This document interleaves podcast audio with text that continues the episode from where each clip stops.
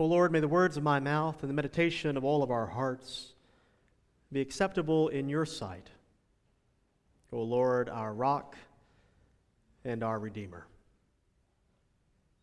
Amen. If you've been with us over these past weeks, you've known that in the season of Lent, these 40 days before Easter, each week we've been focusing on a lie that we love to believe. A lie that we love to believe. First week, we looked at the lie that the ends justify the means, right? That, that age old lie that if we have a good goal in mind, we can do anything we want in order to get there. Lie, cheat, beg, borrow, and steal. We can do anything we want as long as the goal is good. And yet, we learned, looking at the story of Jesus' temptation in the wilderness, that even Jesus was offered a shortcut and did not take it. Because Jesus wants us to know that how we get to our destination is just as important as the destination itself. How we live, how we act, how we treat one another defines our journey as Christians. The second week, Pastor Mike helped us to look at the lie that might makes right.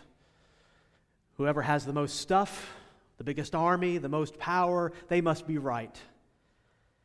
We read the story of Jesus and King Herod and how Jesus did not fear Herod's power because Jesus knew that it is faithfulness to the will of God that is the strongest and most powerful force the power to redeem and heal and forgive sinners. Last week, I had the chance to look at the lie that we're not as bad as them. The way that we try to cope with our own brokenness by pointing to other people who have it worse off, so we think. Well, yeah, I'm a sinner, but look at that guy. I'm not as bad as him. But we remember that Jesus reminds us that all of us have sinned no sin is worse than any other. The only difference are those who have realized our sin and confessed to Jesus who forgives. We are as bad as them, and they are as bad as us. But thanks be to God that Jesus is better than us both. So, halfway through Lent, three weeks down, I hope you're feeling pretty good.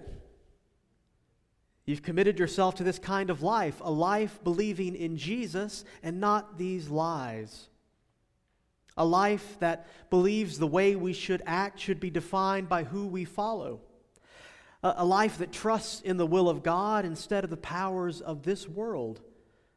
A life of repentance and forgiveness that leads to freedom. And if we've done all that, we've accomplished a lot and you might start to feel pretty good about yourself. But I have to warn us there is a lurking temptation in Christianity. Christianity has a way of actually working. If you follow after Christ, you will begin to feel better, feel relieved, feel freedom, feel forgiveness, and you'll start to think, I'm pretty good. And you start to even begin to think that God might love you more. And that's the lie I want to talk about today that God loves us more because we're so good. God loves us more than those other people. God loves us more than those sinners. God loves us more than those people who go to that church down the road. God loves us more than my cousin. Because let me tell you, he's a bad guy. God loves us more. And that's a temptation which sneaks up on us before we even know it. In the 15th chapter of Luke, uh, I like to call this the lost chapter of Luke. Not because we misplaced it over the years, but because it deals with three stories about being lost and being found. The chapter begins with the Pharisees accusing Jesus of being a sinner. Now, the Pharisees knew that God loved them more. And they could point out a sinner from a mile away. And they see Jesus and they accuse him of doing a very sinful thing, eating with tax collectors. That's a bad sin. Particularly as we come to the month of April, right? And so Jesus responds to this accusation not by defending himself, but by telling three stories. He tells a story about a lost sheep and the shepherd who leaves everything behind to go and find the one sheep. He then tells a story about a woman who loses a coin, one out of ten, and she rips up her house, throws over every piece of furniture, looking for the one lost coin.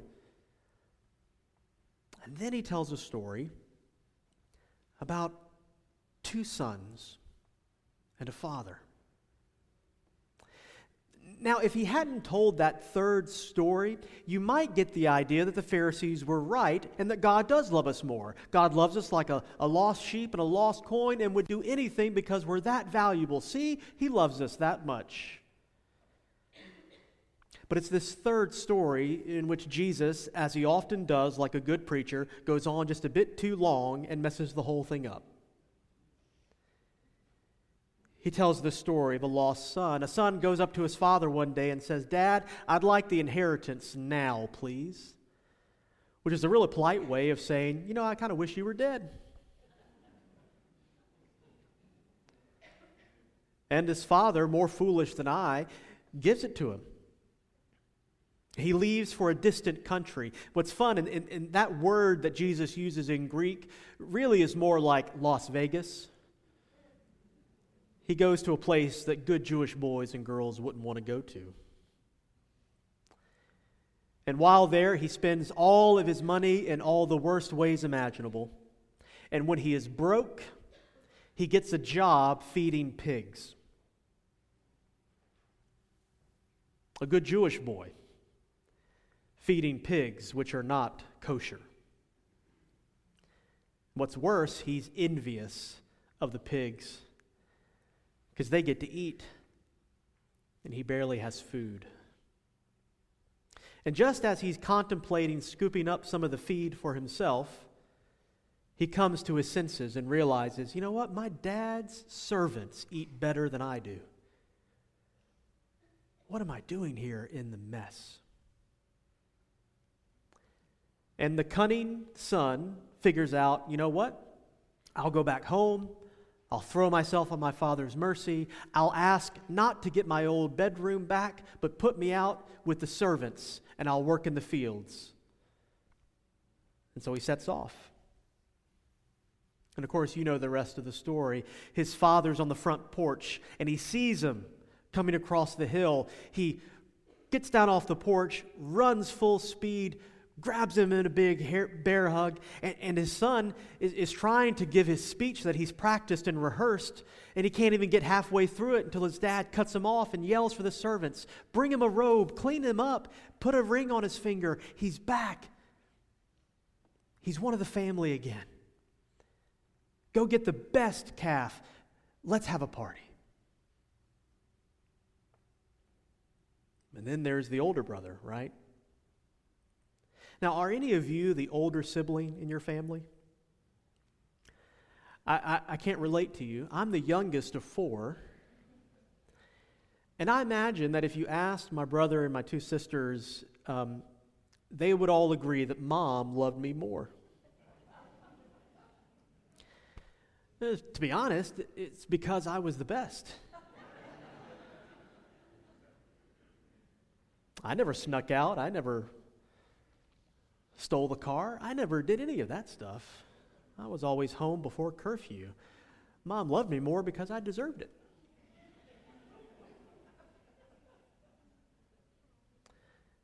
But there's the older brother, the diligent son who never left home. He stayed and worked all day, every day in his father's fields. He comes home and he hears a party in full swing. I wonder if he thought, you know what? Finally, dad has thrown me a party for all the good that I've done. It's probably a surprise because he didn't tell me about it.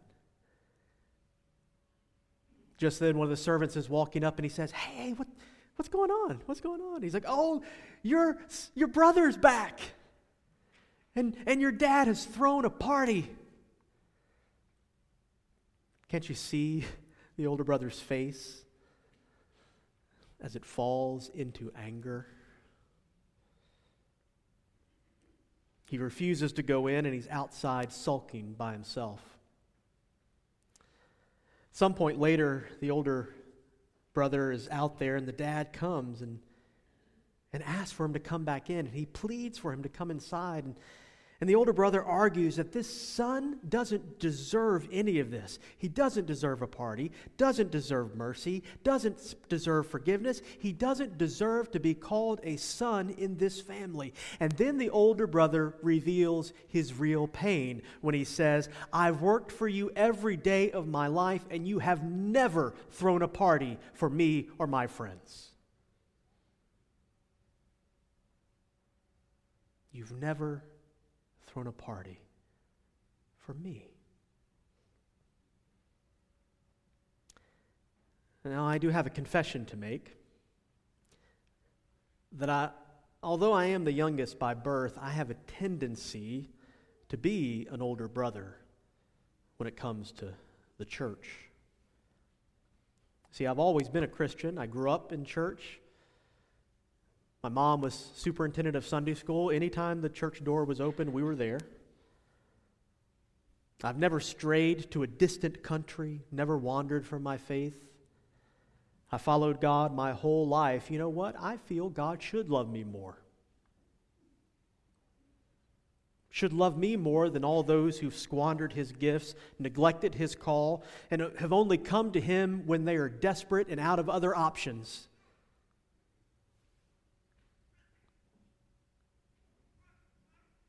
Now, Jesus ends the story with the older brother still outside and the party inside still going full steam. And the father standing at the door saying, I've always loved you too. But let's come rejoice.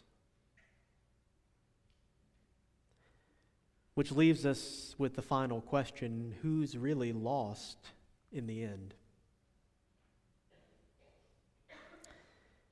Because I do have a secret to tell you.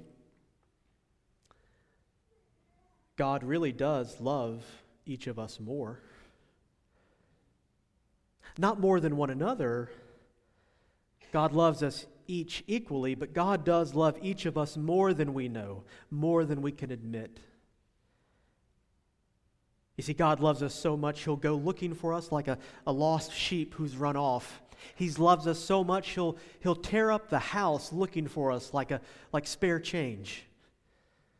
God loves us more, so much more that He'll forget what we said about Him. He'll forget all the mistakes we've made. He'll welcome us home and throw us a party that we don't deserve, even for those of us who don't even feel like we've done anything that needs forgiving.